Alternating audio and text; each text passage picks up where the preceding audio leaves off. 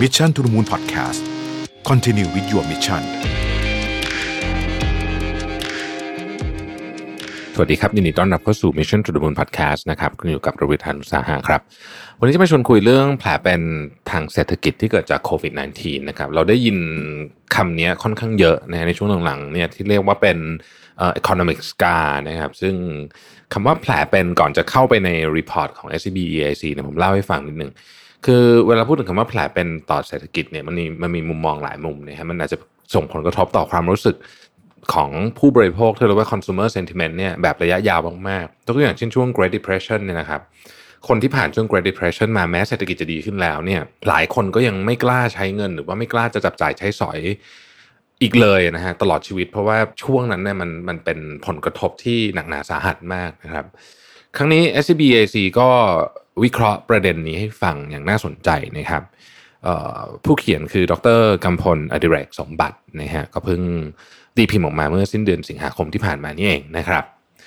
ข้อมูลจาก SCB EIC นี่บอกว่าผลกระทบของโควิด -19 ต่อเศรษฐกิจไทยเนี่ยรุนแรงนะครับแล้วก็กระทบทุกภาคส่วนของเศรษฐกิจ จริงๆต้องบอกว่าเป็นที่ทราบกันดีอยู่แล้วว่าผลกระทบของโควิด -19 เนี่ยนะฮะมันเป็นเหมือนแผลที่ทั้งใหญ่แล้วก็ลึกนะฮะ แล้วก็จริง ๆ ก่อนจะเข้าโควิด -19 เนี่ยเราเองก็มีปัญหาเรื่องเศรษฐกิจอยู่แล้วนะครับ ครั้งนี้จะเรียกว่าเป็นวิกฤตซ้อนวิกฤตก็ว่าได้ คือถ้าว่ากันตามจริงแล้วเนี่ยวันที่บันทึกเสียงเนี่ยนะครับเป็นวันที่รัฐมนตรีว่าการกระทรวงการคลัง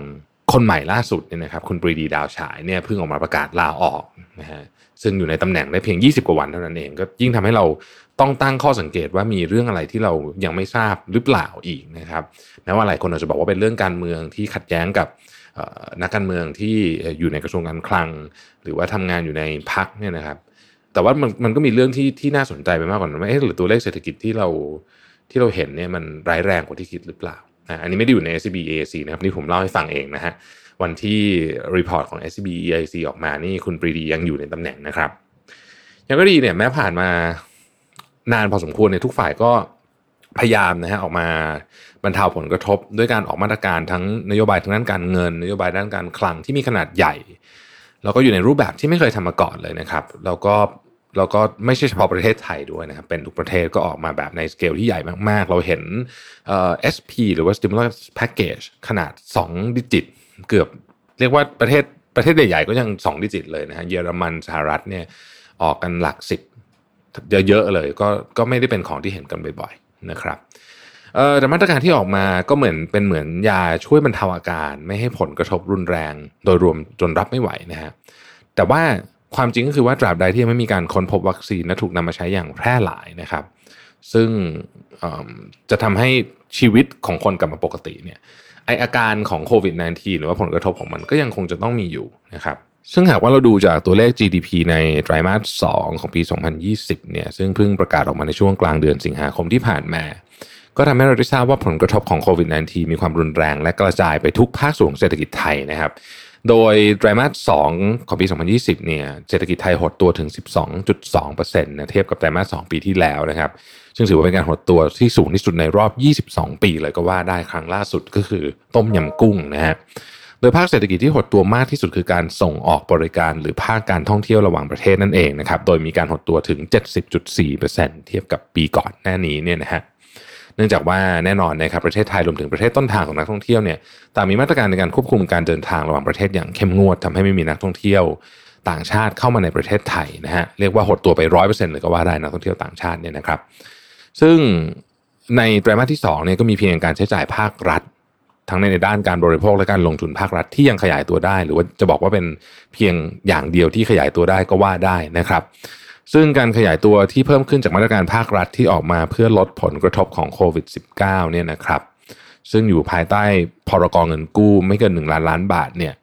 บวกกับการเบิกจ่ายงบประมาณปี 2020 ที่ดีขึ้นเนี่ยนะครับก็ช่วยให้ไตรมาส2เนี่ยไม่แย่ไปมากกว่านี้เนี่ยมาตรการลดผลกระทบหลักบางมาตรการกำลังจะหมดอายุลงนะครับหากมาตรการเหล่านี้ไม่ได้รับการต่ออายุ หรือว่าต่อในขนาดที่เล็กเกินไป ก็ทำให้เกิดความเสี่ยงนะครับต่อการฟื้นตัวของเศรษฐกิจในระยะกลางหรือระยะสั้น นะฮะมาตรการลดผลกระทบโควิด -19 แม้จะเป็นมาตรการขนาดใหญ่ แต่ก็เป็นมาตรการชั่วคราวนะครับ เช่นมาตรการการให้เงินช่วยเหลือผู้ได้รับผลกระทบโควิด -19 5,000 บาทต่อเดือนวงเงิน 2.25 แสนล้านบาท ซึ่งจะหมดอายุลงใน ซึ่งได้หมดอายุลงในปลายไตรมาสที่2นะครับนอกจากนี้ยังมีมาตรการช่วยเหลือเกษตรกร ที่ได้รับผลกระทบจากภัยแล้งในช่วงที่ผ่านมานะครับเงินช่วยเหลือ 5,000 บาทต่อเดือนวงเงิน 1.16 แสนล้านบาทก็จะหมดอายุลง มดอายุลงในช่วงต้นไตรมาสที่ 3 ที่ผ่านมา ซึ่งจากตัวเลข GDP ในไตรมาสที่ 2 ที่ได้มีการกล่าวถึงข้างต้น จะพบว่าการใช้จ่ายภาครัฐเป็นเพียงเครื่องจักรเดียวที่ยังขยายตัว แต่การหมดอายุของมาตรการขนาดใหญ่เหล่านี้เนี่ยท่ามกลางการฟื้นตัวของกิจกรรมทางเศรษฐกิจที่เป็นแบบช้า หรือรายได้ของผู้ที่ได้รับผลกระทบยังไม่กลับมาเนี่ยนะครับ ก็อาจจะนำไปสู่สภาวะที่นักเศรษฐศาสตร์เรียกว่าหน้าผาทางนโยบายหรือว่า policy cliff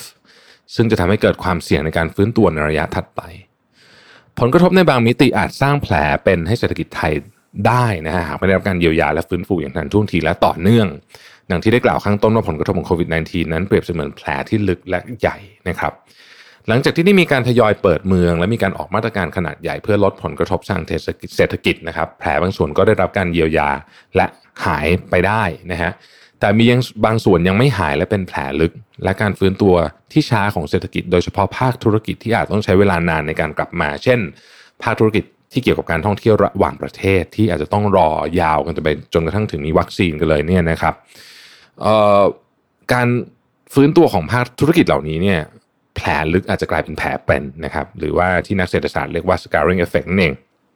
โดย SCB EIC เนี่ย ประเมินว่าตัวเลขด้านเศรษฐกิจที่สะท้อนถึงแผลเป็นสำคัญของเศรษฐกิจไทยที่ควรติดตามมี 2 ตัวเลขด้วยกัน อันที่ 1 คืออัตราการว่างงานนะครับอันที่ 2 คือจำนวนของธุรกิจที่ปิดกิจการ โดยทั้ง 2 ตัวเลขนอกจากจะบอกสภาวะการจ้างงาน และสภาวะภาพรวมของธุรกิจแล้ว ยังบอกถึงแนวโน้มของรายได้ภาคครัวเรือนและภาคธุรกิจด้วยนะฮะรวมถึงแนวโน้มของการฟื้นตัวของกำลังซื้อในประเทศอีกด้วย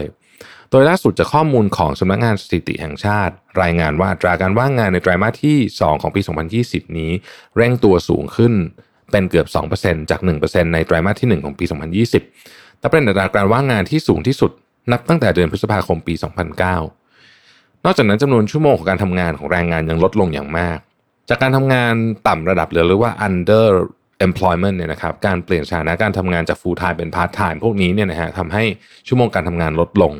ในขณะที่ข้อมูลของกรมพัฒนาธุรกิจการค้าก็รายงานว่าจำนวนธุรกิจที่มีการปิดกิจการในช่วงครึ่งแรกของปี 2020 เพิ่มสูงขึ้นจากช่วงเดียวกันของปีที่แล้วถึง 8.3% โดยในเดือนมิถุนายนเพิ่มขึ้นถึง 55.6%เมื่อเทียบกับช่วงเดียวกันของปีที่แล้วนะครับ ในขณะที่จำนวนธุรกิจใหม่ที่เปิดกิจการก็ลดลงถึง 12.8%ในช่วง 6 เดือนแรกของปี 2020 การช่วยเหลือของภาครัฐอย่างตรงจุดและต่อเนื่องจะทำให้โอกาสที่จะเป็นแผลเป็นนี่น้อยลงนะครับ หรือว่าเป็นแผลที่ขนาดเล็กลง แน่นอนมาด้วยข้อจำกัดทางด้านการคลังนะครับเพราะว่าเราเองก็ต้องบอกว่าการงบประมาณของรัฐบาลเนี่ยก็มีการขาดดุลที่สูงอยู่แล้วนะครับ แล้วก็มีหนี้สาธารณะที่เพิ่มสูงขึ้น โดยรายงานล่าสุดของกระทรวงการคลังเนี่ยหนี้สาธารณะของเราเนี่ยเพิ่มขึ้นจาก 41.2%ในสิ้นปี 2019เนี่ยเป็น 45.8%ของ GDP ในสิ้นเดือนมิถุนายน 2020นะครับซึ่งถือว่าเป็นการเพิ่มที่ค่อนข้างรวดเร็ว อันนี้ผมเพิ่มเติมให้อีกนิดนึงว่ายังไม่รวมเงินกู้ที่คอรมอเพื่ออนุมัติอีก 2.14 แสนล้านบาทนะฮะ อันนั้นก็จะทำให้หนี้สาธารณะของเราเนี่ยขยับขึ้นมาอยู่ที่ 50 ต้นๆนะครับ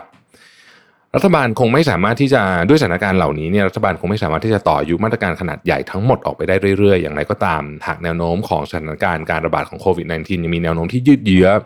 ผลกระทบต่อเศรษฐกิจและภาคธุรกิจที่ได้รับผลกระทบหนักเช่นภาคการท่องเที่ยว และธุรกิจที่พึ่งพานักท่องเที่ยวต่างชาติเป็นหลักก็น่าจะยืดเยื้อเช่นกัน และอย่างที่คุยในพอดแคสต์ครั้งที่แล้วนะครับว่าการท่องเที่ยวเป็นธุรกิจที่มี multiplier สูงด้วยนะครับภาครัฐอาจต้องยอมที่จะมีการเพิ่ม ขนาดของการขาดดุลงบประมาณ และหนี้สาธารณะเป็นการชั่วคราว เพื่อจะทำมาตรการลดผลกระทบที่ตรงจุดและต่อเนื่อง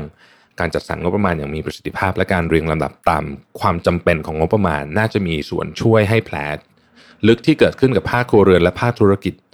ได้รับผลกระทบที่เบาบางลงนะครับ และไม่กลายให้เป็นไม่ก่อให้กลายเป็นแผลเป็นขนาดใหญ่ในของเศรษฐกิจไทยได้นะฮะ ผมเพิ่มเติมให้นิดนึงนี้ตัวรายงานจบตรงนี้เนี่ยนะครับขอบคุณ SCB EIC ด้วยแต่ว่าเพิ่มเติมให้นิดนึงว่าในช่วงเดือนตุลาคมที่มันถึงเนี่ยนะครับเอ่อ debt holiday หรือว่าการพักหนี้นะฮะผ่านพักชำระหนี้เนี่ยกำลังจะหมดลงทยอยหมดลงนะครับเราไม่รู้ว่าจะมีการต่ออายุเยอะขนาดไหนนะฮะซึ่งเป็นอีกตัวหนึ่งที่ต้องจับตาเช่นกันเราโดยสรุปแล้วตอนนี้เนี่ยเศรษฐกิจไทยยังคงน่าเป็นห่วงอย่างมากเลยนะครับบางคนอาจจะไม่ได้รู้สึกถึงเอฟเฟกตัวนี้มาก แต่เราดูตัวเลขตัวเลขไม่ คงไม่โกหกเรานะครับ แล้วว่าแล้วก็การลาลาออกนะฮะของรัฐมนตรีว่าการกระทรวงการคลังคุณปรีดีดาวฉายเนี่ยก็ยิ่งทำให้เซนติเมนต์ของตลาดค่อนข้างแย่ทีเดียวนะครับ ผมคิดว่าเราควรมีความชัดเจนในประเด็นนี้มากขึ้น ว่าทำไมรัฐมนตรีว่าการกระทรวงการคลังถึงตัดสินใจลาออกนะฮะขณะที่รับตำแหน่งมาได้เพียง 20 กว่าวันเท่านั้นเองเนี่ยนะครับ ก็คงจะต้องจับตามองเรื่องนี้ต่อไปแล้วหลังเราจะได้คำอธิบายออกมานะฮะเพื่อให้มีความชัดเจนมากยิ่งขึ้น นะครับสำหรับผู้ที่ทำธุรกิจนะครับก็ต้องบอกว่านโยบายยังคงคิดว่าคล้ายเดิมนะฮะคือต้องเก็บคองอเข่าแล้วก็ระมัดระวังการใช้จ่ายอย่างถึงที่สุดนะครับแล้วก็ต้องคอยมอนิเตอร์เรื่องของกระแสเงินสดอย่างใกล้ชิดมากๆนะครับ ขอให้ทุกคนโชคดีนะครับ สวัสดีครับ Mission to the Moon Podcast Continue with your mission